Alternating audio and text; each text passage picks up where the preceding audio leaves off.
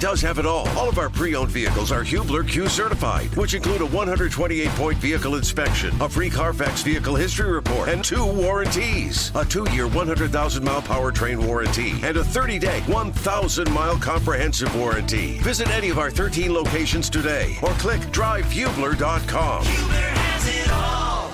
Last night, Purdue taking care of Indiana and doing so in big fashion. Joining us now on the program to talk about that, he is the radio voice of the Boilermakers, Rob Blackman. And Rob, I'll begin with this. Uh, Zach Edey last night was sensational. He has been that way for the vast majority of the last few years for Purdue, clearly. And I thought Fletcher Loyer showed some real growth from games that he would have had a year ago. And by that, I mean kind of knowing what was a good shot and what was not. He shot the ball very well last night. But give me a player or two that, when you look at the box score, to use the old proverb of this, isn't a guy that jumps out, but that you looked at it and said, you know what, that guy really had a good game, and Matt Painter had to be happy with what he did, not named Fletcher Loyer and not named Zach Edey? Uh, I would give you two names. I would start with Lance Jones, and I know he had 17 points, so it, that's an easy one. But he just seemed to make so many game-winning plays for Purdue last night, especially in transition. You know, he had a couple runouts there in the second half for layups that Purdue does not make that play last year because they don't have that player on their team. They don't have a guy who can run fast enough to outrun the rest of the defense and score a layup at the other end. Uh, he has been a huge difference maker. We, I don't remember the exact number, Jake, so I'll apologize. We had it last night on the pregame show, but I've already forgotten. But it was fast break points compared to from last year to this year. And again, I don't remember the, exact number, but Purdue has more fast break points right now this season, at this point, this juncture in the season, than they had all of last year for the entire year. Uh, and that's mainly because of Lance Jones. Purdue finally has a guy that can get out and run and get you transition buckets, easy buckets. Uh, the other guy I would give you is Ethan Morton. Um, played 13 minutes, only scored two points without making a basket, actually. Uh, it was because of a goaltending call. But defensively, what he was able to do early in the second half when Trey Galloway got going there, made those back to back threes in the second half, and you really started this. It felt like the momentum was really turning on the side of Indiana. Ethan Morton was subbed into the game at that point, if you remember, and then really did a good job on Trey Galloway of, of at least slowing him down enough where he just single handedly couldn't take over the game because you felt like at that point he might just do that. Uh, so those are the two guys I would give you there that I thought well, uh, as far as the guys you mentioned that you know that aren't aren't named Zach Edey or or Fletcher Loyer. I thought those two guys were really really playing at a high level last night. It is Rob totally unfair of me to ask you about Indiana because you don't cover Indiana, right? So I'm going to ask you a question about Purdue that I'm saying is a backslide to Indiana. I'm not pinning that on you as the voice of the Boilers, but I want you to, to offer this perspective about Purdue. There was a point in the game where Zach Edey's energy level, his willingness to give up his own skin and knees for a loose ball, etc., was on display. And Indiana and a guy like Kel'el Ware that at times feels like he's, you know, kind of sleepwalking his way through. There, there was a different energy level. It's in Indiana. You got 15,000 of the 17,000 there are decked out in white. They're screaming for Indiana. Yet Purdue showed an ability to play from buzzer to buzzer at the same level, same intensity, and same focus. What is it about Purdue's practices, about Purdue's culture that forces them or allows them or instills in them that when they go into a game, it is all hands on deck all the time from beginning to end? Well, uh, that's uh, maybe a difficult answer, a lengthy answer, but I guess I'll give you the, the Cliff Notes version here.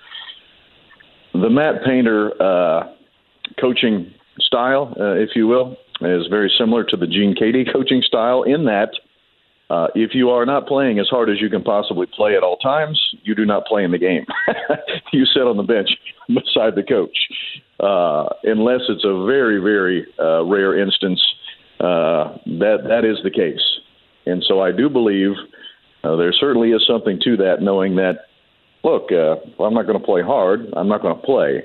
there's also something to the fact the fact that Purdue is a pretty deep ball club. You know, I know uh, Myles Colvin didn't get a lot of run last night, but he he has this season. And when he is playing, you know, Purdue is ten deep and and ten guys that can play.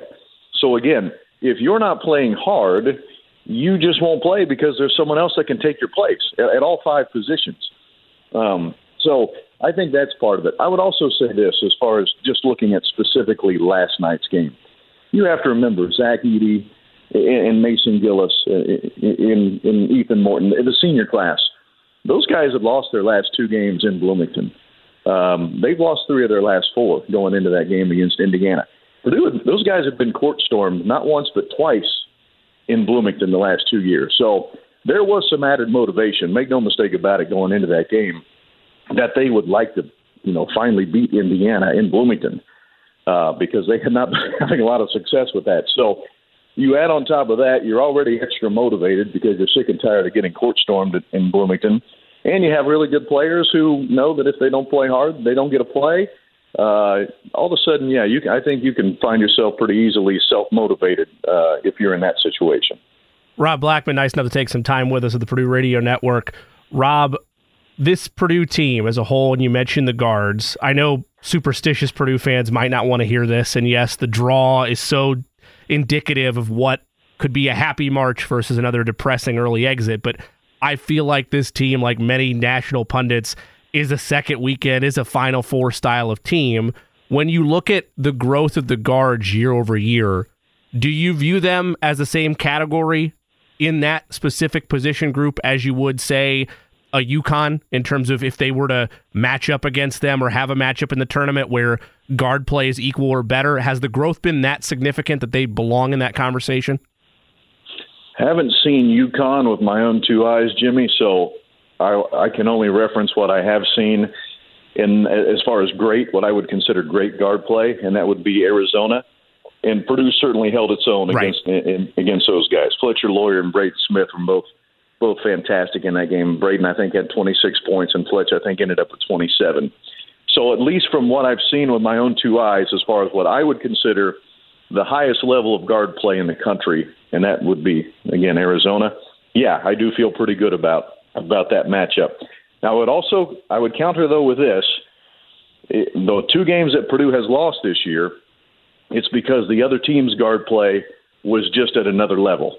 Um, Boo Buie uh, in Northwestern. Uh, they were just at Tyree, uh, uh, um, uh, Sherberg. I think I'm, I hope I'm saying his name correctly. Those three guys are at another level. Uh, I think they combined for I don't know, 70 some points against Purdue in that win at Northwestern.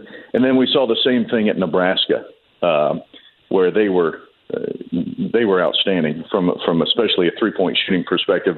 Uh, it started with Tominaga, uh, but but quite frankly, C.J. Wilcher was also really good in the second half. My point being, when Purdue has lost, which hasn't been often this year, only twice, the other team's guard play was at an absolute another level. Um, so, I guess what I'm saying is, it certainly it can happen. We saw it happen last year against Fairleigh Dickinson. Um, but to answer your question directly, yes, I do feel really good about Purdue's guard play uh, again, especially when they've gone head to head against what I consider to be the best in the country in Arizona. Rob Blackman is our guest. Rob, there were times, and I think it, this would have been maybe 2012, maybe 2013, give or take, and it's been few and far between, right? But there were times where impatience and chatter amongst the fan base at Purdue made it seem like the university probably never felt this way, the athletic department probably never felt this way, but it felt like there was at one point in time over the last 15 years a hot seat moment or two for Matt Painter. But Purdue had the foresight, or maybe they never wavered in their mission of this is the guy. We're going to give him time. We're going to let him build the proper culture. We're going to let him build recruiting classes, and we're going to let him turn Purdue into a steady horse in the national conversation. When you look to your counterparts to the South, and I understand that maybe those would push back and say expectations are different down in Indiana and it needs to be win now or get out of town. Is there something to be said about it's only been four seasons? Yes, the transfer portal is there, but maybe at some point it's time to give a longer leash and let a culture really be established or reestablished again. Do, you do you believe in that philosophy, and do you feel like that well served Purdue over maybe times where there were whispers of doubts about Matt Painter? Well, I won't, uh, Jimmy. I won't speak to Indiana's situation because I, I'm obviously not close to that. I only see it from afar, like everyone else. But you are correct on on Coach Paint. I mean, here, look, here are the hard facts, and I think I remember this correctly.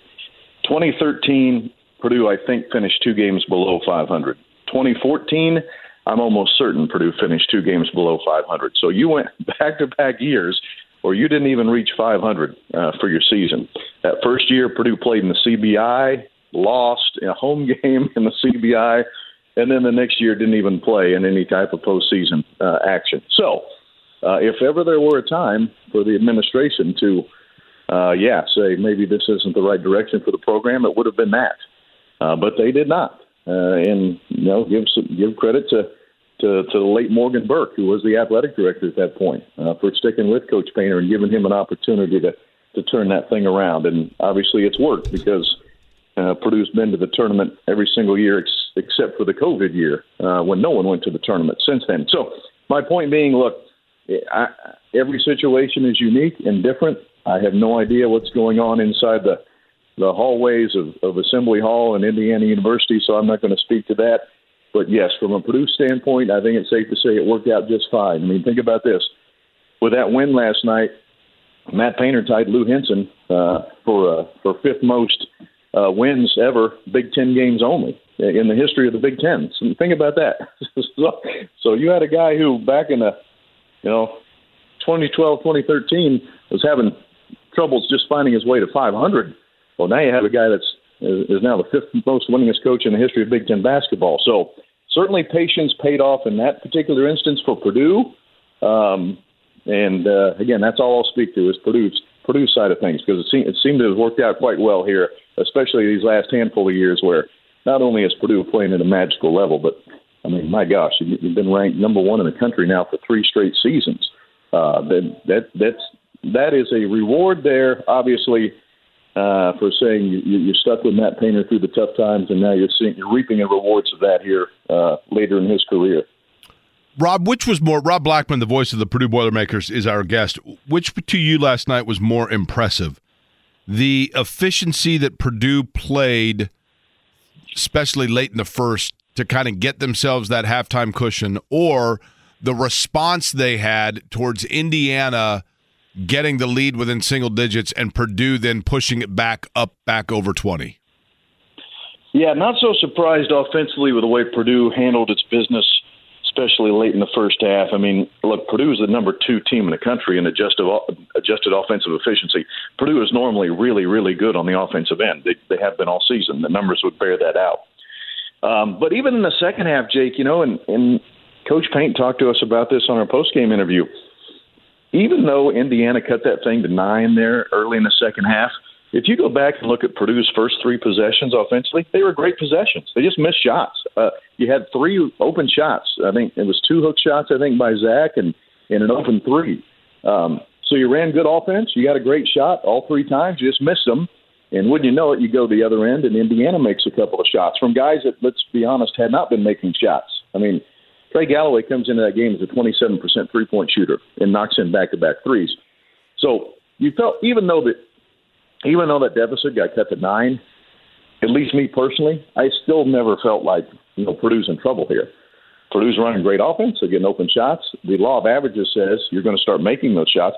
Purdue's the best field goal percentage team in the Big Ten. So if water is going to find its level, then you'll eventually start making those shots, which they did. And when you look at Indiana's numbers, they have not been a good a good shooting team this year. Across the board, they haven't been good at shooting the basketball. So you figured again, water eventually going to find its level and it did. Um, so yeah, I just I know a lot of Purdue fans got a little nervous there early in the second half. Uh, but to be very honest, I just kind of felt like, hey, this, this is going fine for Purdue. They're getting the shots they want. They're, you know, they're eventually going to make them. Indiana's probably shooting the ball a little better than now than they they're going to rest of the ball game, which turned out to be true. So that's just kind of how I looked at those. Really, those first I don't know seven eight minutes of the second half. And what's next on the docket now for Purdue, Rob? I don't have the schedule right in front of me. Sure, sure. At Iowa, two o'clock Saturday, Uh, Purdue beat Iowa earlier in the year. That was way back in early December. Uh, beat them pretty handily, 87-68. So Iowa's always a different animal at home, though, because of their off how good they are offensively. They're not they're not a good defensive team. They would be the first to admit that, but they do have enough firepower to outscore you and beat you in, in a track meet. So that uh, just it'll be another challenge, man. Welcome to the Big Ten. Rob, appreciate the time as always, and certainly you said at Iowa, right? You got to get some Maid-Rites. Are You're going to get Maid-Rites in Iowa. You know what? My biggest concern and my biggest beef right now with Iowa City, uh, my all-time favorite restaurant in there, the Iowa, Iowa River Power Company, they shut their doors in early December. They are no longer in business. So my favorite restaurant in Iowa City is closed. So I'm not sure what I'm going to do now. I'm a little I'm a little disappointed. Have you had actually. Maid-Rites? Uh, no, I don't think so. I don't think so. I thought we got one. Maybe you weren't with us when we were at Iowa once in Marshalltown, not far from Newton. Uh, I mean, if you got to go 45 minutes to Marshalltown, I'm sure they got it Maid-Rite in Iowa City, but it's a loose meat sandwich. They're they have them in Ohio, but they're basically an Iowa thing, and you got to get just just. I'm telling you right now, Maid-Rite. Just go in and say, I need a, a Maid-Rite, um, juicy with cheese, and then you'll text me and say that I'm a hero. Hold on, I'm writing this down. Maid-Rite, juicy or with wet. cheese. Just say wet. That means Wet, like they put the, the the the grease meat in with it. Wet. Ooh, I and, love a I love a good grease meat. and then you get the then you get the cheese over the top of it, and then afterwards I'll give you Dr. Mottman's name, the cardiologist that I use. yes, chunks of lard floating through my veins. That's right. That's right. We'll get you taken care of, Rob. You know I do you right. Oh yes, thank you so much. All Thank right. you. Enjoy, man. We'll talk to you. See you guys. All right, Rob Blackman, the voice of the Purdue Boilermakers. Uh, joining us now on the program, Matt Miller is a draft analyst for ESPN. Matt, before we get into the draft, I, I, guess because it's the elephant in the room, and I certainly am not under any sort of expectation that you would be an expert regarding NFL ownership and Jim Irsay and the TMZ report and those things. Generically speaking, I guess I'll say that. Do you think that the league, as we know that Jim Irsay is hospitalized according to the Indianapolis Colts with a respiratory illness, we know that he, based on the TMZ report, overdosed on December 8th, but he was at the Colts game on December the 16th. So it does not as, appear as though this hospitalization is at least in continuous related to the December 8th overdose situation. But generically speaking, the league itself, when it comes to owners and owners that have health situations, does the league get involved in any way, shape, or form over the length of time if an owner is not able to be around their franchise on a day to day? Yeah, I, I think that's a situation where it's almost like the government. You need continuity of government, right? And so I think it's uh, what is the plan? You know, who is assuming day to day control? Obviously, you know, Chris Ballard is is there and is you know serving as the general manager, and, and that part of it is is running. But what about the business side? And I, I think that's the side where there's not as much um, I was transparency team to team. You know, of okay, who who steps up if the owner's incapacitated for for an amount of time, and I, I think you know we've seen that with some of the other teams. Uh, I know in Buffalo, uh, you know the owner had to take some time off because of a health uh, issue, and they said, okay, well that's a husband wife team running running the show there at Buffalo, so it's they, they've got the husband to take care of things while the wife is incapacitated. So um, the league's got to be involved, and I'm I'm sure you know, from a player standpoint, the league is so involved. Anytime anything like you know is going on off the field, um, I know with ownership we haven't seen the same uh, standards. I would say uh, towards you know what's expected of them off the field or away from the field. But yeah, I would think the NFL has a lot more information than any of us have at this time. And I'm like you guys, you know, I saw the I saw the tweet this morning and have been uh, I've been looking at you know people I follow who cover the Colts on a daily basis to see what information they have about this. I guess the other question, Matt, and, and I don't want to put you in a bad spot, so feel free to say, dude, I have no idea because maybe it is different from team to team. I don't know.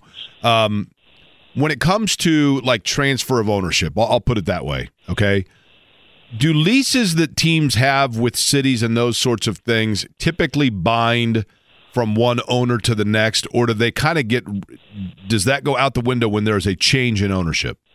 the only situation I'm aware of where like where I know what happened was when uh, Robert Kraft bought the Patriots and he bought basically he got all the leases. You know, it comes with it. So that would be a really good question. Um, I think you could you know maybe look at something like Carolina, Denver. You know, those would be the most recent teams where you could look at that and say, okay, what happened?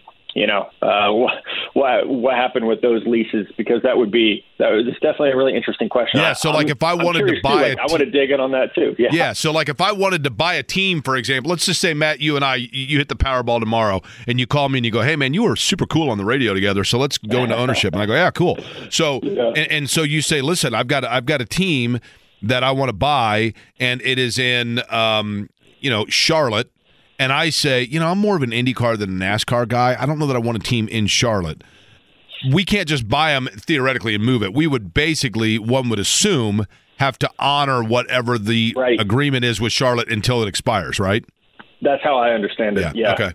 Um, all right, let's get to the draft. I'm curious about this. Colts are going to be drafting. You know, we know now, uh, two thirds the way through, you know, the respective round because they had a good year. Um, the Colts have needs in a lot of areas. I'll begin with the generic question, which would be this Matt Miller.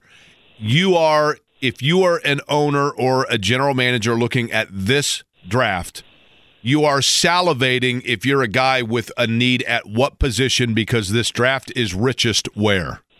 Wide receiver. And uh, I'm not just saying that because you are a super cool guy on the radio Thank I like talking to, but uh, wide receiver is it. And I, I sent out a, a, if people are still on Twitter or X or whatever you call that, I, I tweeted this yesterday.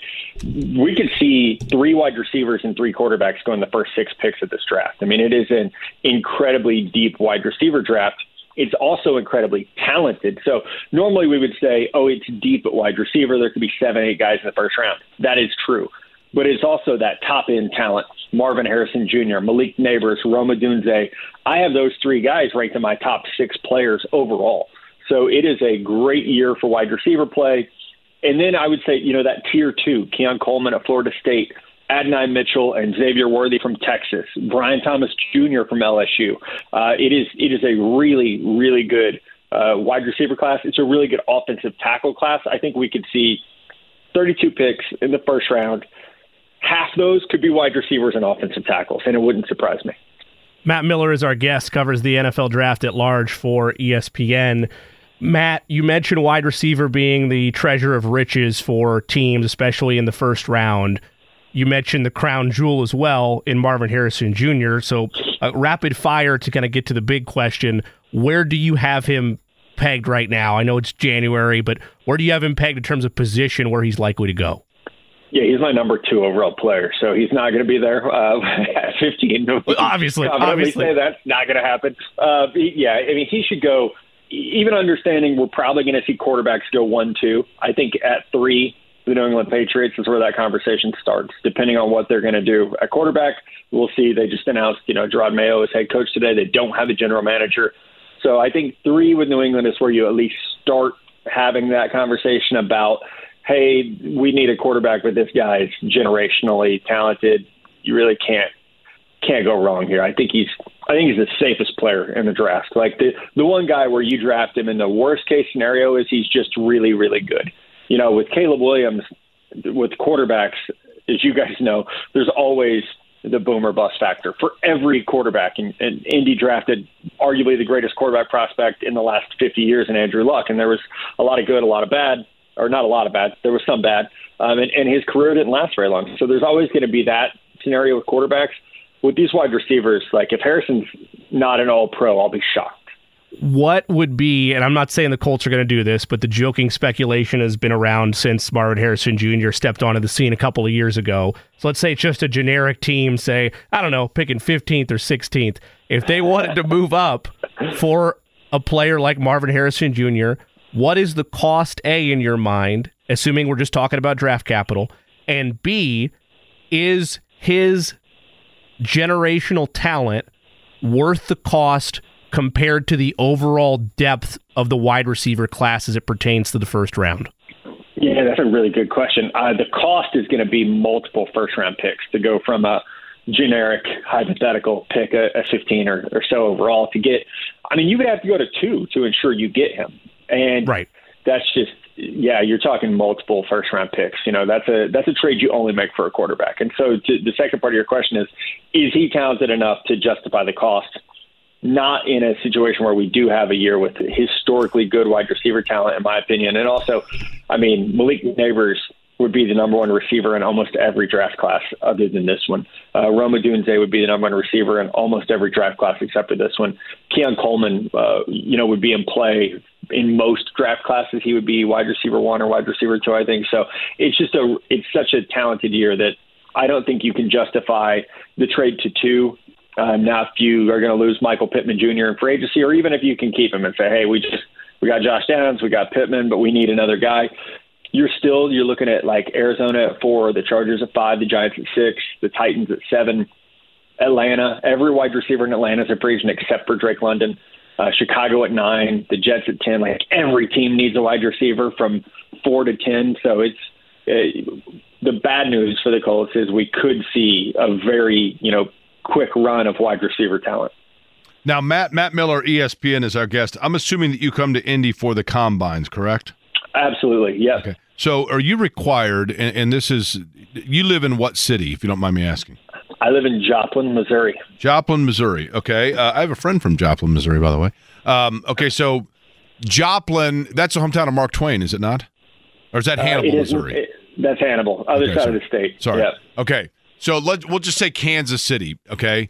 So yeah, yeah. Carmel, Indiana is like the Overland Park of Kansas City, just to give you a, a reference here, right? It's the suburb. Now, in Carmel, Indiana, if you're coming in town for the combine, there's a, a, bar and restaurant. Now it says it's temporarily closed. That might be due to construction, but there's a joint called Matt the Millers. Are you required to go there? I've never been. I get sent that photo all the time. I think there are some in Ohio as well, um, because people will send me that photo on on social media. Um, and all the time, like, hey, is this your is this your spot? I'm like, I've never been, but I got to go one of these days. I, I go in there and throw my weight around a little bit, right? I mean, you, right? you got to, right? Surely you get a free beer if they like read your driver's I would hope, it, right? You know that would be great. And it's yeah. got to be a Miller, by the way. Uh, okay, so Matt, uh, the opposite question of the one from which I let off, and that is this: You are going into this draft, the 2024 NFL draft you are a franchise that is in dire need of this position, and you are absolutely losing sleep because you're like, this is just the driest draft at this position. I can't believe this is the year that I'm in need of it. That position's what? Linebacker, uh, off-ball linebacker. This is not a good year. I don't I don't have one rated in my top 50 right now. Um, it is just such a, a weak year, and there are good players. Like there are going to be guys that are drafted. You know, Junior Colson from Michigan, Jaylan Ford from Texas. They're going to be round two, round three guys that play as rookies, but they all have enough question marks in their game that you're not drafting them high. So uh, I would also I would throw out interior offensive line. It is not a good year. You know, there's going to be guys drafted at tackle who get moved into guard or center, and and then maybe they get drafted a little bit higher than than what we're talking about right here. But for I'm talking like guys who played center or played guard in college. You know, we might have two or three in the first two rounds. So pretty weak group uh, there, and it's a weak group of running back, which I know is pertinent with Jonathan Taylor being a free agent. Uh, it, it's we're not going to see two running backs drafted in the first round this year like we did last year. I I will be shocked, guys. I'll I'll, I'll buy a round of beers for all of us at, at Matt the Millers if a running back's drafted in the first round. You know the Taylor was interesting because I remember this time a year ago, Matt. We thought like Jonathan Taylor was kind of crazy for starting to insinuate trying to get big, you know, 12, 14 million a year at the running back position. And then I was stunned when the Colts – extended him at the you know they basically gave him the amount he wanted, um, which maybe that's why. Maybe they were able to look at it and go, look, there aren't a million of these guys growing on trees, especially this year, right? So maybe that helped him out, and it was uh, the the seller's market into essentially for free agents at running back. I'm curious of this, in your opinion, and we'll say the last five years or so. Is there a player, Matt, that came into the league that kind of broke the mold at their position and thus as a result changed the trajectory of the way that position was analyzed or drafted. In other words, they didn't have the things going into it that people anticipated was necessary at that position, but their particular success then opened the door for other players to be analyzed that would not have been before that player was drafted. Yeah, I mean, I think it's Patrick Mahomes. I really do. Um, Mahomes coming out of Texas Tech. Like, I wish people could be honest with themselves and we could talk about Mahomes the way we did in March of 2017 instead of how we have to now, because um, I had him rated as someone that would be a good starter. But he was coming out of a system he'd never called a play in the huddle. Uh, he had never been under center. Uh, it, like there was so much he hadn't done, and so you had all these questions about this dude who played in this backyard football kind of system. His lower body mechanics were terrible. He was the, everything was off platform. He's not incredibly fast, and it felt like every play he was like running around, drifting away from pressure. And you watched him and you thought, okay, this kid has the strongest arm I'd maybe seen at that time. Uh, fantastic field vision, but I mean, there were a lot of questions about does that kind of football really work in the NFL? And again, let's remember it's 2017. We're coming off Manning and Brady and you know all these like pocket passers. And then you've got Mahomes, who's 6'2", 215 pounds. You know, he's not your six foot five, 230 pound, you know, Greek god playing quarterback. So he's he's certainly changed things, and I think to the point that we do see, you know, Josh Allen, Lamar Jackson, uh, Jordan Love right now, uh, you know, Jalen Hurts, players like that who are so good at making plays second effort or making plays off platform are, are getting a chance now. Whereas I think before Mahomes, a lot of those guys we and I used to say it like that that style just doesn't work. So I think the NFL has really changed to embrace you know that style of play. NFL draft analyst Matt Miller of ESPN is our guest. Matt, I've never shied away from this. I'm an offensive first guy. I, I love the sexiness of that aspect of the NFL, like a lot of people do. So when I see a first round pick utilized on a defensive weapon, I'm not always bought in, but eventually I'll get there. That is to say, let's say the Colts decide to focus on defense with their pick in the first round. When you look specifically at cornerbacks or an edge rusher, where is the most bang for your buck at this stage if they decide to go that direction with their first pick? Yeah, I think at 15, like we talked about, we're going to see a lot of quarterbacks, wide receivers, offensive tackles come off the board. That's good news if you are, you know, a defensive mentality in this draft. I think Terrion Arnold, the corner from Alabama, you're probably crossing your fingers hoping he's there. He's he's been my top rated corner since midseason. Uh, he is fantastic. I mean, super athletic, a great tackler. Uh, he's smart. He's poised. He's six foot two, two hundred pounds. I mean, he is he's like ready to go. He, he could walk in and be, you know, rookie of the year type corner. I, I really think he's that good. Uh, if you're looking at edge rusher, Dallas Turner from Alabama is going to be off the board by 15. But uh, Laiatu Latu from UCLA, as long as the medicals check out, uh, he had to retire medically for a year because of a neck injury at Washington goes to UCLA. He's played the last two years. He has 23 and a half sacks uh, in two years. He had 21 and a half tackles for a loss this past year.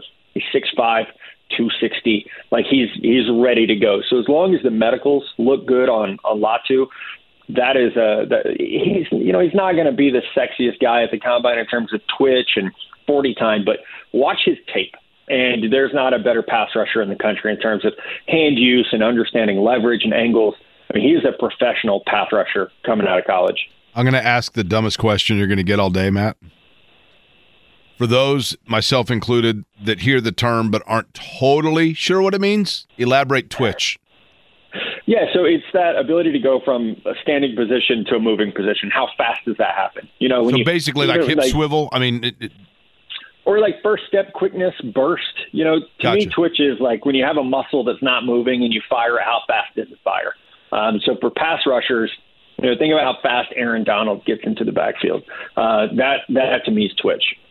Do you find with linemen, offensive linemen, that there are guys that are either great run blockers and terrible in the pass, or vice versa, or or are we in an era now with just the overall athleticism of big guys that it's usually pretty true for a guy either side or either discipline? No, I think coming out of college, there's a lot of guys who are one or the other, and you we're seeing more athleticism on the offensive line than I've ever seen before. However, there's you know you're coming out of like okay, if you go to Notre Dame or Ohio State or Iowa, Alabama, you're probably pretty well versed in everything. But you know, if you're coming out of a lot of other schools, you know, BYU and Houston, they both have a left tackle this year that could be drafted pretty highly. But you know, they're running spread all day, like that's all they do. So these guys are not used to NFL style blocking in the run game. So I think that is, you know, a, a big question mark for a lot of these guys. And it, it does seem like run blocking, especially, is just not being coached very well at the college level. There's a lot of a lot of really really good athletes, but know, when it comes to the run game, you know their their accuracy at the second level is bad. They're stiff. Uh, it just it hasn't clicked completely. So there are, we could spend hours talking about tackling and, and offensive line play have gotten so much worse in football, um, and especially in college football. But run blocking is it feels like a lost art right now. What position, Matt Miller, ESPN? What position that has what position amongst the camp misses has the highest percentage of miss? Oh man, I mean, at quarterback definitely does. Uh, I mean, it's it's almost 50-50 at this point, especially right. drafted early. Um, I think that's a big one. I still think that corner is maybe the second hardest position for players to transition to the to the NFL because in college you can so often you can get away with just being a great athlete, and in the NFL it's so much about pattern recognition and you know understanding leverage and where you're supposed to be, and so much of the NFL right now is option routes. You know, it's a the wide receiver is reading you as a defender and making a decision based off that. And that is so hard to cover. So I, I think corners getting to be one of those spots too where, you know, we like Derek Stingley Jr. in Houston really struggled as a rookie. Well, this year he was fantastic, and you could see that he just needed time to like almost mentally catch up after not playing a lot his last year at LSU. So uh, corner is one of those things we got to give guys time to acclimate. And which position historically, Matt, allows you the biggest flexibility of gamble because it has the highest percentage of diamond in the rough guys? I, running back is definitely up there, but outside of running back, I mean, edge rusher. You know, where you can find good edge rushers uh, all throughout. I mean, look, the Rams rolled guys out in the first round of the playoffs. The, you know, the Colts haven't found one in 15 years. Yeah, I don't I don't know what's going on there, but it's not for lack of trying. They've thrown right. so many first and second round picks at guys. Uh, he's going to hit on one eventually. Uh, uh, I feel good about that, but I, I think it's knowing your type. You know, is that's a big part of it. If you are convicted in the the type of pass rusher you need, you can find a guy that fits that mold, and you can find them in in rounds you know three, four, five, six, seven. It's the first round guy is harder because you're expecting, you know, that guy to play 80% of the snaps and become a Pro Bowler. That part's harder.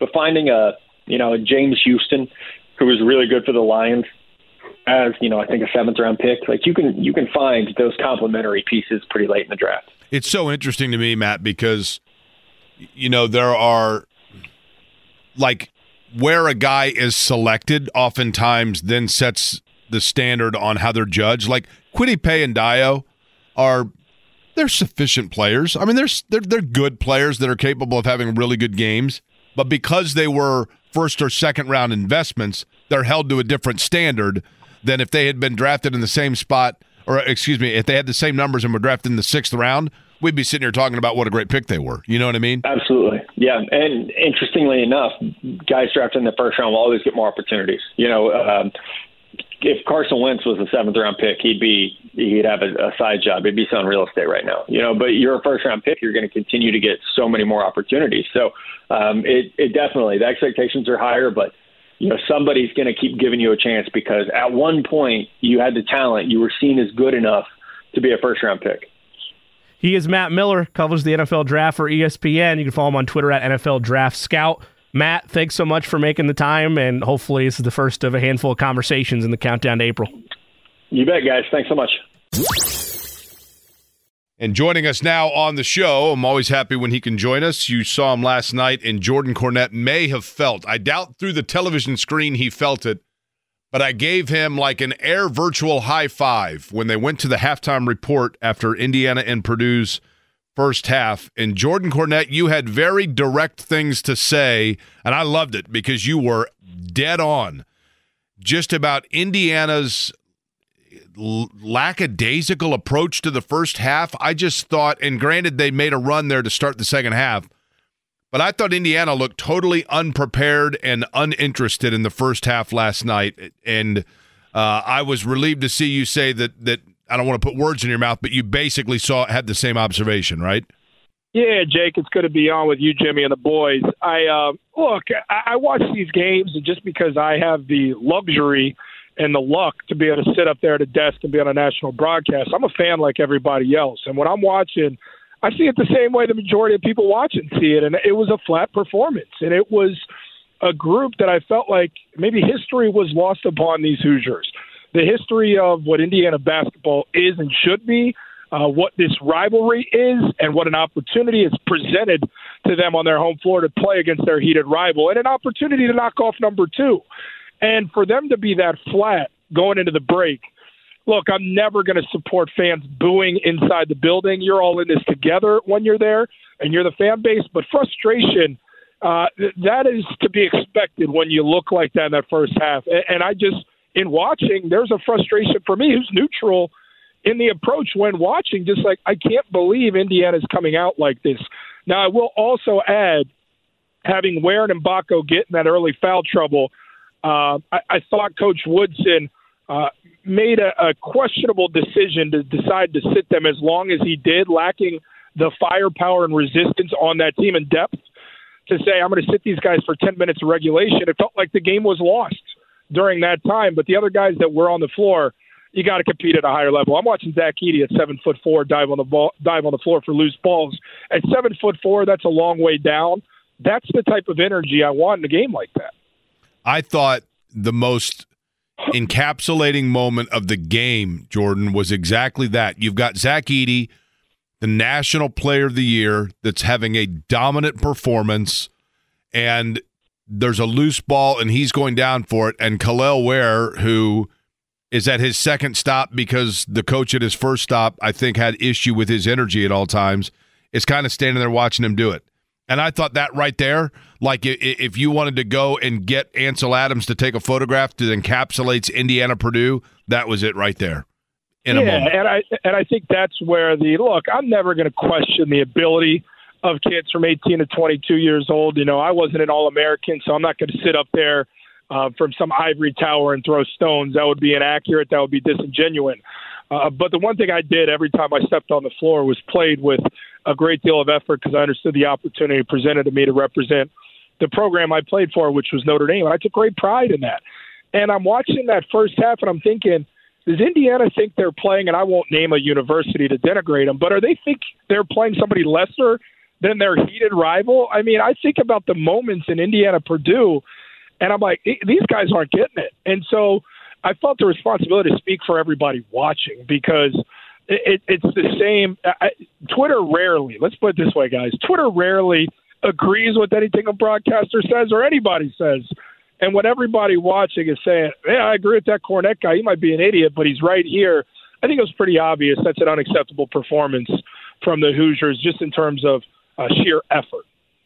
Jordan Cornette is our guest. Jordan, I agree with you and Jake on all points in regards to the effort level, in regards to the plays that you can easily point to boom, boom, boom for where Purdue was more focused, more engaged, more electric than Indiana was over the course of that contest.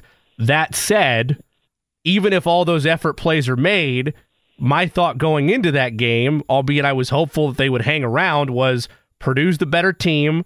Purdue has the better big Purdue has not even a conversation of them having better guards, and they're more a cohesive unit. Now, this isn't necessarily a path I'm trying to take us on for an indictment against IU or an indictment against Mike Woodson, but they are clearly a flawed team, especially when it comes to the modern elements of the game of having high level guards, of being able to not be like efficient on like four of 10 from three, but like a 12 from 16. That's just not the way they play. It's not the way they're built in terms of this iteration of them.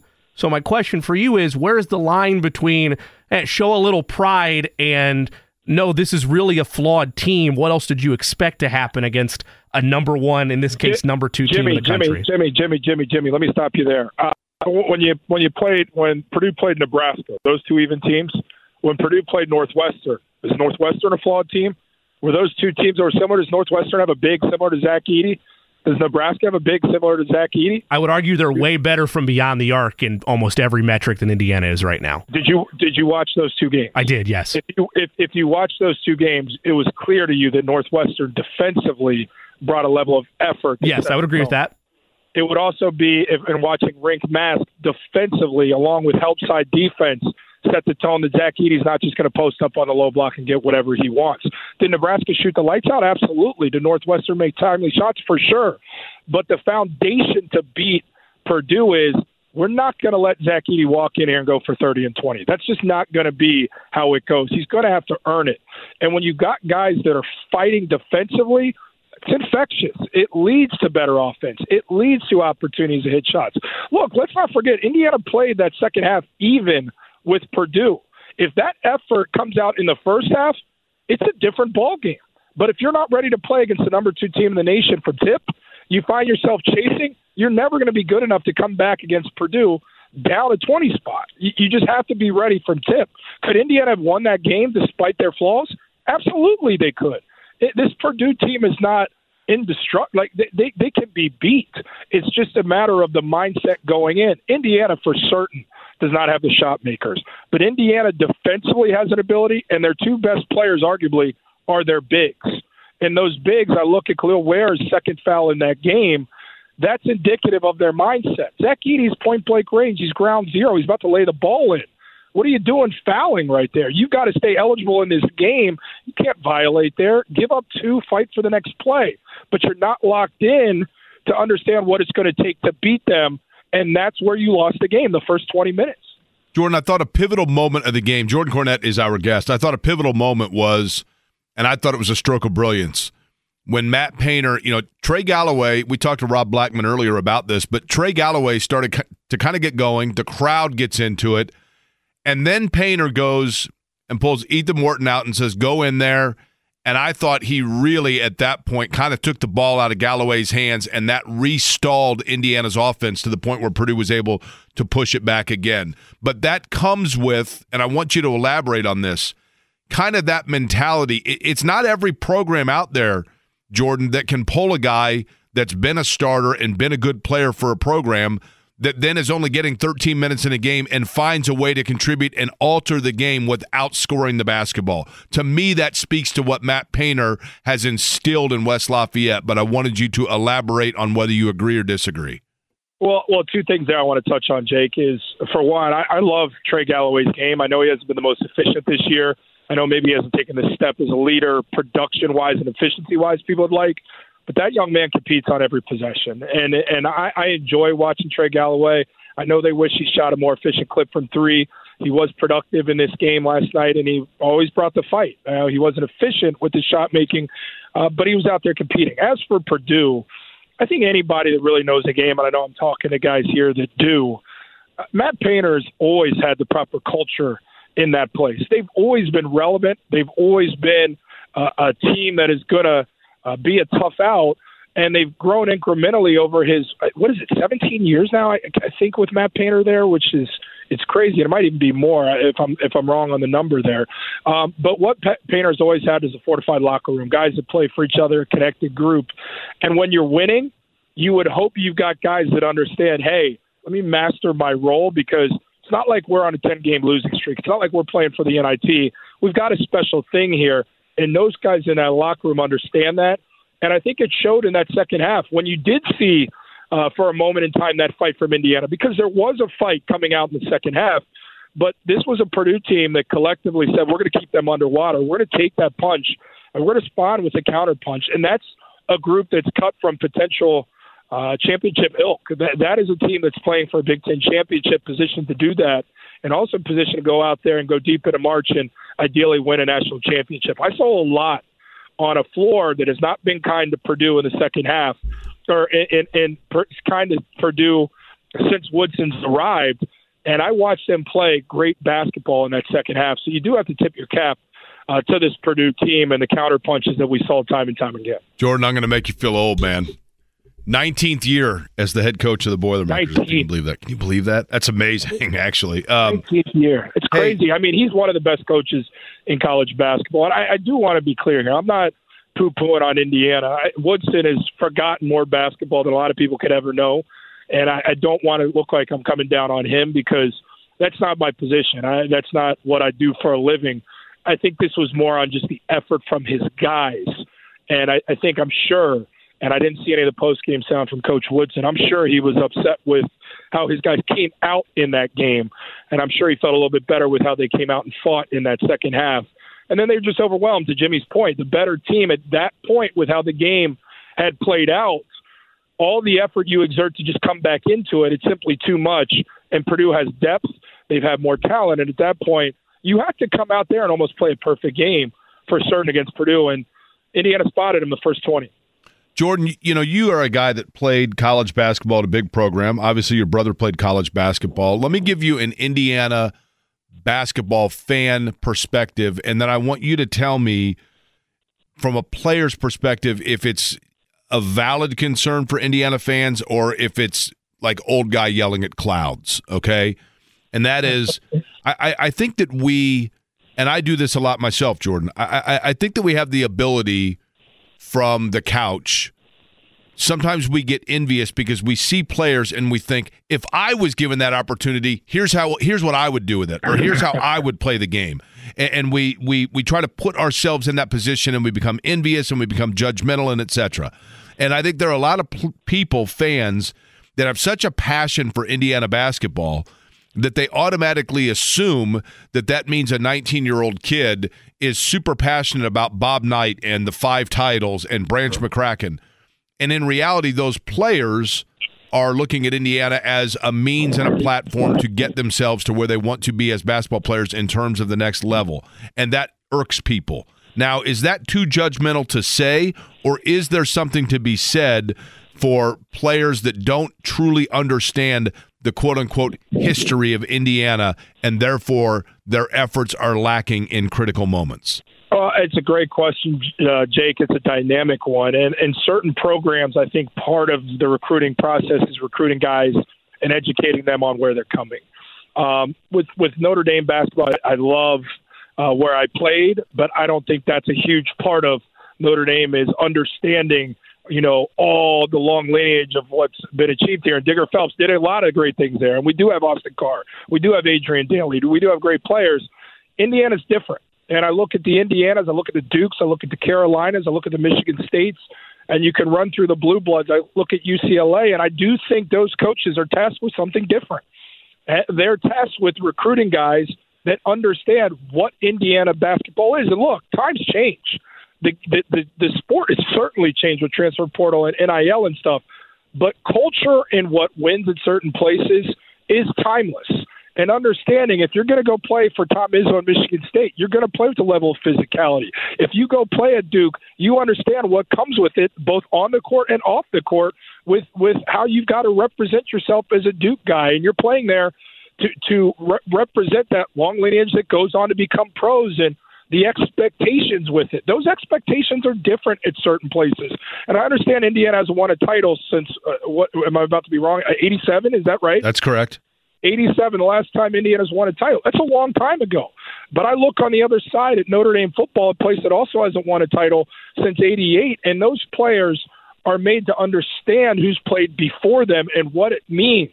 And I do think an educational uh, part portion to when you bring guys in like look this is where some of the greats have played and this is what indiana basketball is this is who bobby knight was and this is what we're about that's part of it when you're going to play at Indiana. And all these people that might say, you know, that was a long time ago. Well, no, that stuff's timeless. And when you're at Indiana, you understand there's something different about games like last night, and you take it to another level when you're playing in games like last night.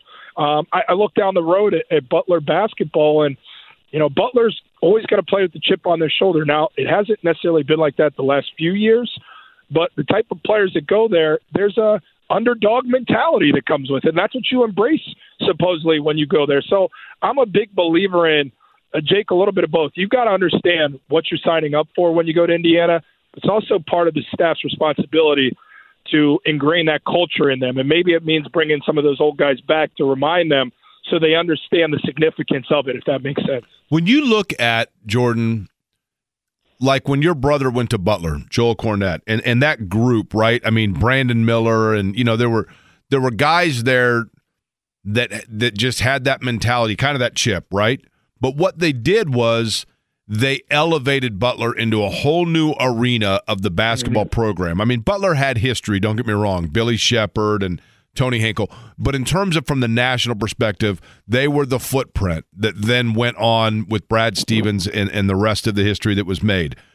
How do you in, how do you think like when your brother went there, do you think they knew we're going here because here's what we're going to do or did they just happen to almost by stroke or by design get like five or six guys that all shared the same mentality and chip that then came together because they were willing to put it all into one basket? Uh, they brought special guys in. Uh, those guys were special. Archey's, my brother, Brandon Miller. They got lightning in a bottle. Now there was a foundation there. LaVall Jordan, Rylan Hainje, Thomas Jackson. Like those guys had set a tone that this is a, a pretty good team. But then they brought in uh, you guys that wanted to put on the war paint, go out there and get after it. Like my brother came into Butler having had boos at Cincinnati St. Xavier, our high school, when he's at the free throw line in the in the in the state tournament, talking about where is Butler. That stuck with my brother to a degree that was he was incensed. So when he arrived, he was determined from day one. People are going to know who Butler is, and some know the stories about Todd Lickliter putting you know up in the locker room uh, in the preseason going into what I believe was my brother's junior year. Let's make the NCAA going into my brother's senior year. Let's make the NCAA tournament. My brother is like, what what kind of what kind of crap is make the NCAA tournament? We're here to win a national championship, and everybody wanted to temper those expectations. But that was the mentality: is no, no, no, nobody's going to shortchange us, and that was infectious amongst that group. Now, did they win a national championship that year? No, but they got to the Sweet 16, and from there they ended up going to Final Fours, but it started with a belief from my brother and his group. It wasn't just my brother, but it was a couple like-minded guys like him. And that's a little bit more difficult to do here because the four-year guy thing doesn't really happen anymore because of the portal, because of the ability to go pro, because of NIL. You're you're getting guys that are stepping out there for maybe a year or two, but you can still find those culture guys that congeal with the other ones that have that like-minded mentality. Culture is what wins in college basketball. And if you're going to get guys in the portal, you got to get guys you know are going to fit what you want your culture to be. And if those guys are talented but don't understand your culture, you don't have a chance. And so a lot of programs are becoming further away from what they are because they've conceded some of that stuff. The teams that are special the teams that are playing for what's in front of the jersey and are playing for the guy next to them, not for what my NIL deal is, not for the ability to go pro, or not one foot out the door for the better opportunity if coach gets on me. Culture, above all else, is what's winning in collegiate athletics right now, and Butler had that back in the day. Okay, lastly, Indiana, NCAA tournament team, yes or no? I mean, yeah, but come on, man, Jake. That that's where we're at with Indiana basketball. Oh, I know. I mean, no, trust me. I, I, I hate that that's the question, and and again, I think it's also the challenge of the landscape now to consistently be what they've been. But yeah, they're an, they're an NCAA tournament team, but is that going to make everybody listening happy? I, I don't think so. So I, I think they've got to get a lot better. I think they've got to find a way, which is really difficult with what Jimmy's talking about, the ability for them not to make shots you you got to be able to you got to be able to have shot makers, not shot takers. That's a big part of this too, and the margin for error is so slim for Indiana because of that. Uh, I think they're playing to make the NCAA tournament, but right now it feels like a first weekend team at best. You're the best, man. Great stuff last night, in particular in the studio. Just with, I loved the candor and I loved the honesty in breaking down the game at the half. Always appreciate the time, Jordan. Great talking to you guys. Have a great show. All right, Jordan Cornette again last night on the coverage on Peacock, the halftime of the Indiana Purdue game. So let me read for you last night what yours truly at Jake Query, that's J A K E Q U E R Y, what I wrote on Twitter, and then let me read you some of the clown responses. And yeah, I'll be that guy. I'm not normally that guy. I'm going to be that guy, right? Last night, I sent the following tweet I'm fine with flipping Bruce Brown and picks for Siakam, but Jalen Smith, Isaiah Jackson, and maybe even Buddy Hield would be off limits to me in terms of salary matches. So let me read you some of the replies. This from Don G. So basically, you want him for free. Good one. This from Peter Yiannopoulos, who is an NBA writer in Toronto. Raptors got Barrett and Quickley for OG, but no way Indiana sends Jalen Smith, Isaiah Jackson, or Buddy Hield for an NBA All Star like Siakam. You are high comedy. This from realistic Raptors fan. None of these dudes will be half of what Siakam already is. Most likely, Jarace Walker will never reach All NBA level. Same with Ben Mathurin. Stop hyping up your your mid roster. Pascal's elite, and you'll find out soon enough. Right about that part. Now, Eddie Garrison, if you could please play it for us. Jimmy Cook, read what's out there. This from Adrian Wojnarowski about five minutes ago. Breaking: The Indiana Pacers are finalizing a trade to acquire All-Star forward Pascal Siakam in a deal that will send Bruce Brown, Jordan Nwora, and three first-round picks. To the Toronto Raptors. New Orleans will be a third team in the deal, sending Kira Lewis to the Raptors. Woj updated that tweet. Indiana is sending two 2024 first rounders and a 2026 first, along with Bruce Brown and Jordan Nwora. So wait a minute. New Orleans will also send a second round pick. So Jordan. Nwora was the salary match. So what you're telling me is Indiana clearly said they'd be willing to flip Bruce Brown and picks. But in terms of the salary match, Jalen Smith, Isaiah Jackson, and Buddy Hield, they did not want to part with, right? It would appear Jake Stradamus strikes again. Gee, what do you know? Might be that Jake knew what the hell he was talking about.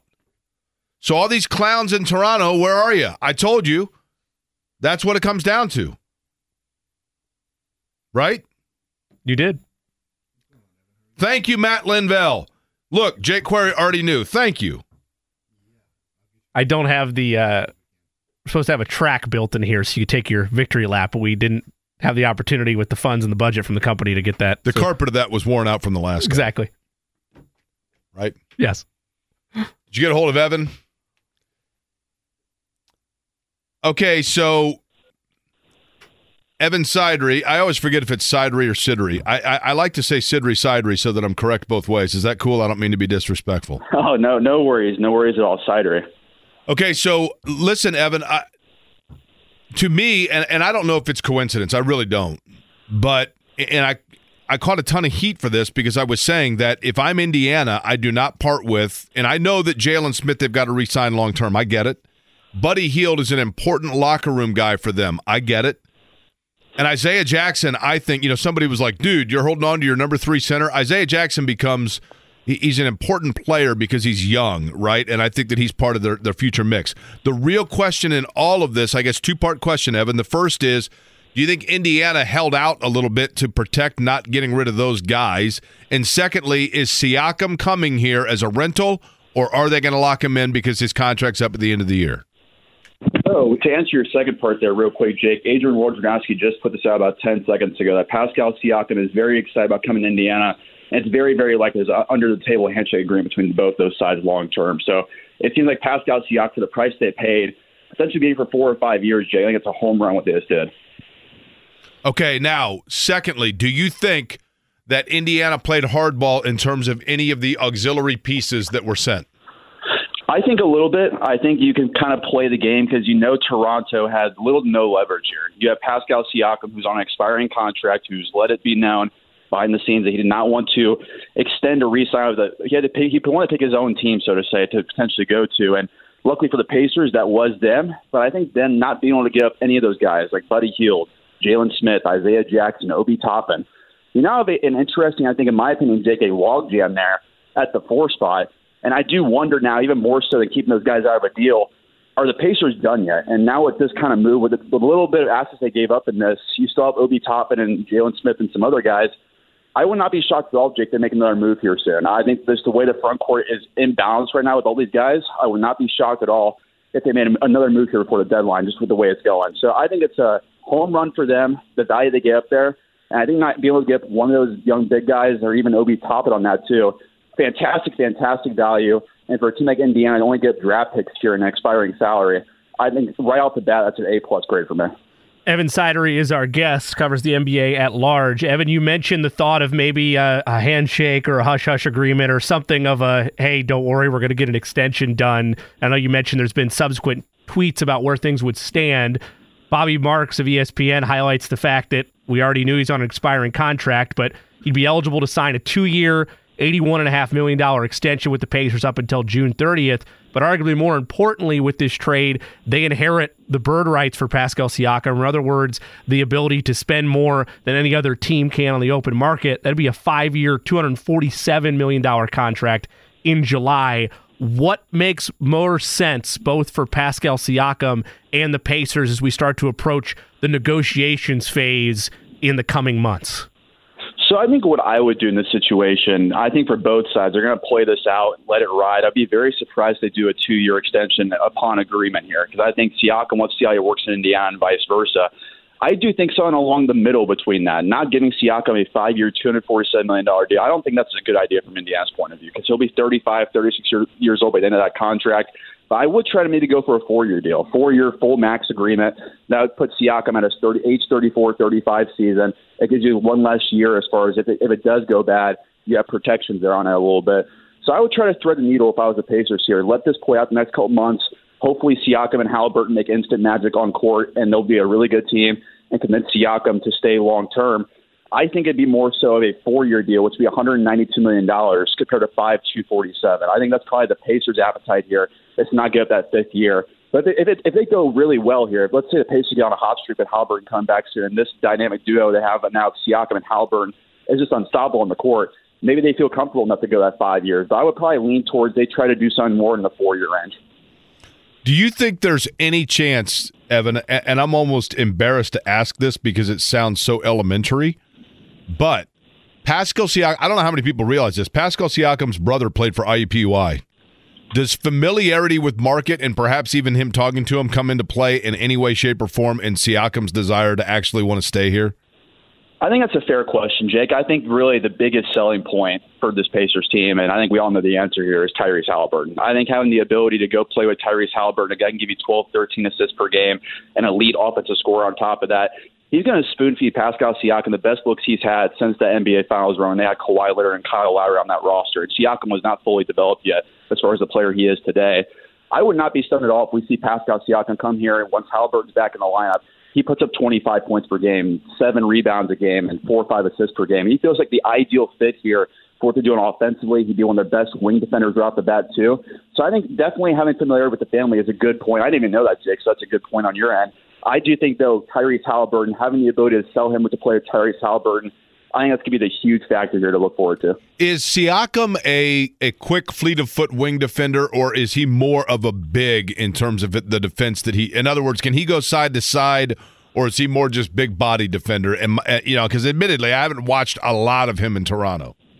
I think Siakam's a really a true hybrid in that role, Jake. He can go out and play the perimeter, but now at his age, at 30 years old, he's going to be.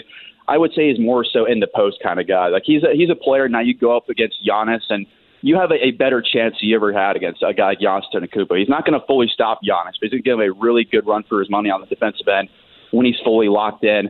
I think he's more of a guy you can, you can put through on fours, fives, maybe some bigger threes. I think his mobility is a little bit less than it used to be a couple years ago, Jake. But I think now the pace has been needing forever. A guy at six seven to six nine who's around 220 pounds who can guard those Jayson Tatum's, those Jaylen Browns, the Jimmy Butlers of the world. And Pascal Siakam now can do that. You add him now next to Aaron Nesmith, and that's a really, really fun duo to build around. And obviously, Jarace Walker now developing behind those guys too. And you have a really good infrastructure defensively around Tyrese Halliburton. Evan Sidery is our guest. Evan, this will be a point of the trade that gets lost at times, but will no doubt be discussed in the coming days. The Pacers were very quick when free agency opened Bruce Brown was their guy. They wanted to acquire him. They felt like he could be a potential piece, not just in the short term, but maybe in the long term. We know there's a team option that was attached to that deal. So it ultimately would have been up to the Pacers. When you look at the brief stint with Bruce Brown, what's the overall consensus of that signing and why maybe it made the most sense to move on from him outside of just the salary components? Or was it just strictly monetary in your mind? I kind of feels more on the latter there, Jimmy. That it kind of from the very beginning, it felt like a big overpay for Bruce Brown, and more fell in the range of 15, 16 million dollars a year. But the Pacers had to hit their salary floor this year. They gave it all to Bruce Brown, and essentially a one-year deal with that team option on the end of it. And kind of this whole season, I've been expecting one of Buddy Hield or Bruce Brown to be moved in a trade to get the Pacers a win now piece like a Pascal Siakam. With it being Bruce Brown, they actually they have to send out less money than they would have before because Hield's only at 19 million, Bruce Brown's at 22. So I helped him out in this deal, in my opinion, there.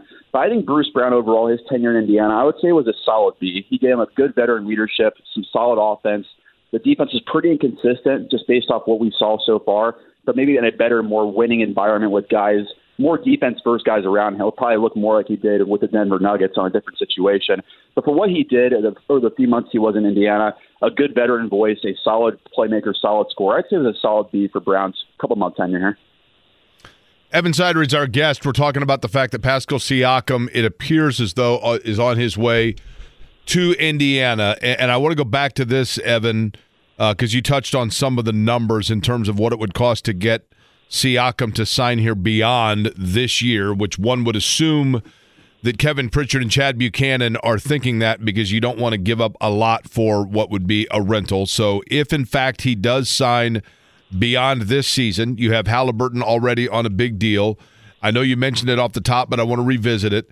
That would give them flexibility to get what other kind of player in terms of what they would have to retain young players already on contract. You know, three years from now, four years from now, Indiana would have what kind of flexibility, or can we safely say, from a splash standpoint, they're done? I would say, as far as potential splashes go, this is probably their core. I would imagine their their big three, quote unquote, is set in for at least the next couple of years of Tyrese Halliburton, Pascal Siakam, and Miles Turner. If all goes well, Siakam will be here past this season. And I think more so for the Pacers' point of view moving forward, they're not going to have any max cap space now, obviously, with Siakam on board here, and they probably won't for the next couple of years. But now you have these young pieces like Bennedict Mathurin, Jarace Walker, Aaron Nesmith, Jalen Smith, Isaiah Jackson – all these young guys didn't get up in these trades, including Andrew Nembhard on top of that as well. Now you have flexibility down the road, and I'm not saying immediately, but maybe one or two years down the road, if a disgruntled star becomes available, the Pacers, even with the draft picks they get up today, they can offer a Mathurin or a Jarace Walker in a big type of deal and go get a third star player or fourth star if you want to include Miles Turner in that mix to get this team to a really, really elite level. And that's something that's more of a long term thought. But in the short term, you're banking on Bennedict Mathurin, you're banking on Jarace Walker to fully develop into those solid starters long term. And if they don't reach that potential, you have the flexibility now down the road to maybe offload some of those guys to get a better, more win now piece alongside Halliburton and Pascal Siakam. Any of this, Evan, indicate uh, that Bruce Brown was just not a fit? Or was it simply the fact of, hey, he makes this possible? Or did, do you think they just looked at it and went, yeah, it wasn't working the way we thought it was going to? I think, uh, to be honest, Jake, I think they viewed Bruce Brown more as a one-year rental this whole time. I, I didn't really see much of a future with Bruce Brown past this season. He's a good guy to have in the locker room. He's a good veteran voice for guys that don't have any playoff or championship experience. But Bruce Brown really was just a guy to get them to their salary floor this summer, and they beat out teams like the New York Knicks to get him, who wanted him as well.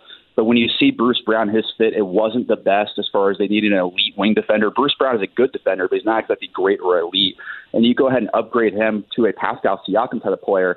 That's a huge win. You need to get three first round picks in the process there. That's a deal if you're the Pacers you do every single time, every day of the week. And I think Bruce Brown, like we mentioned, had a solid run here. But this whole time, I kind of envisioned him and Buddy Hield only being on this team past this season. You know, Buddy Hield is an interesting one, Evan, because, and you know this, uh, Buddy Hield is when it comes to Tyrese Halliburton, he's kind of his Robin. He's kind of his is uh, like a big brother. I think he's a really good locker room guy. I think the players really like him. I think he adds levity when levity's needed. And but yet you can only pay so much for that, right? Is Buddy Hield at a point in his career where there is a team that is going to overpay him, or is there the chance that Indiana – based on sentiment, gets kind of a discount and Buddy Hield sticks around? Yeah, I would not be shocked at all, Jake, if if Buddy Hield plays well here, if they don't try to trade him in the next month or so before the deadline to get another long term piece near past his expiring contract for Buddy Hield. I would not be shocked at all if Buddy Hield decides to stay in Indiana past this season. And that's totally on the table. I think we we heard about in the offseason Buddy Hield wanted around twenty plus million dollars a year. The Pacers did not want to do that for an extension. But if the Pacers start winning a lot of games, if Buddy Hield fits in well next to Pascal Siakam off their bench, I won't be shocked at all, Jake, if they brought him back on a two or three year deal and had him be their sixth man and had Bennedict Mathurin potentially finally take over the reins long term as their starting shooting guard. But if Buddy Hield buys in, he signs in on let's say like a twelve to fifteen million dollar year contract after this season, the Pacers still would not be in the luxury tax. They'd own his bird rights, they'd own Siakam's bird rights. So they could play around over the cap, so to say, with their salary cap and then you can still re-sign Buddy Hield to a deal like that, and it wouldn't impact their cap. They, they would still be under the luxury tax, so to say. So I'd actually now, after this trade with Buddy Hield not being included in it, I would say there's a better chance more than ever that Buddy Hield stays in Indiana past this season. Evan Sidery of Forbes covers the NBA for them and joins us with the reports the Pacers are acquiring Pascal Siakam from the Toronto Raptors. Evan, when the season started, the thought on the Pacers was they're a very high efficient scoring team, but the defense is lackluster. It's got to improve. Over the last three or four weeks, give or take, you've seen a shift with kind of play style from them where it's not all about points. They've been able to find a nice blend of better defense than they were, which let's be honest, they were towards the bottom of the league at that point, to more middle to lower end while not sacrificing too much offensively. Jake already asked you on the defensive side from Siakam. From an offensive standpoint, when everybody's fully healthy, back and ready to roll for the Pacers, where does it place them in terms of what they want to do offensively at a high level? I think offensively, Jimmy, you're looking at a team like we saw in the first month or two of the season where they could really hop back to historic levels of offensive efficiency. It's dipped a little bit, obviously, since Halliburton's been out, but you add a guy in Pascal Siakam who is a ideal fit next to especially Tyrese Halliburton, but also Miles Turner. Miles Turner is an ideal stretch by the play of Pascal Siakam. He's going to open up the floor even more for Siakam in driving lanes or catch and shoot situations. You add another piece that can shoot like Buddy Hield in the equation as well. Pascal Siakam's going to have the most room to operate offensively he's seen potentially in his whole career. And that's going to open up so much for guys like Tyrese Halliburton, Miles Turner, everyone else in that rotation as well. I think Siakam, he might put up career best numbers pretty quickly in Indiana. I think that's an ideal fit offensively. You're talking about already a top five offense, Jimmy. I think with Siakam on board now, if all clicks like we expect it to, I think they could be easily the number one, number two offense in the NBA in short order. You know, it's interesting because it makes one of two guys now probably Evan expendable moving forward, and that would be Obi Toppin and or Jalen Smith. Smith is obviously on an expiring deal. Is he a guy that could get kind of overpaid in the open market, or is there the chance Indiana opts to go that route, re-signs him, and Toppin then becomes exp- expendable? Yeah, I think Excuse that now me, the Toppin. flexibility. Yeah, they have the optionality, Jake, of really deciding on those guys. And if they want to, they could, like I mentioned earlier, move one of those guys for a veteran piece that maybe has a longer term deal. Because I have a hard time now seeing with none of those front court pieces being moved in this deal, how Obi Toppin is going to get consistent minutes, how Isaiah Jackson and or Jalen Smith's going to get, going to get consistent minutes. It could be one of those guys or the other. I would not be stunned at all if we see like potentially them shopping Toppin and one of Isaiah Jackson or Jalen Smith to get a more veteran wing presence in here to get uh, to have more scoring or potentially more defense off their bench because it feels like to me at least both those guys might not be on this roster past this season. The way Jalen Smith especially has been playing, Jake, he's putting up career best numbers. I have a very hard time seeing accepting that player option of five and a half million dollars. He could potentially double down the open market this summer. So I would be surprised if either of those guys are back this year. And that to me opens up the floodgates a little bit for what they could do in the trade market. Forbes Sports is where you can read Evan's work, and of course on X, Twitter, whatever you want to call it these days, E S I D E R Y at E Sidery. Evan Sidery joining us on short notice. Much appreciated, Evan. We'll let you get back to work on this, but appreciate being on retainer immediately for us and jumping on. Absolutely, anytime, guys. Really appreciate it. All right, Evan Sidery.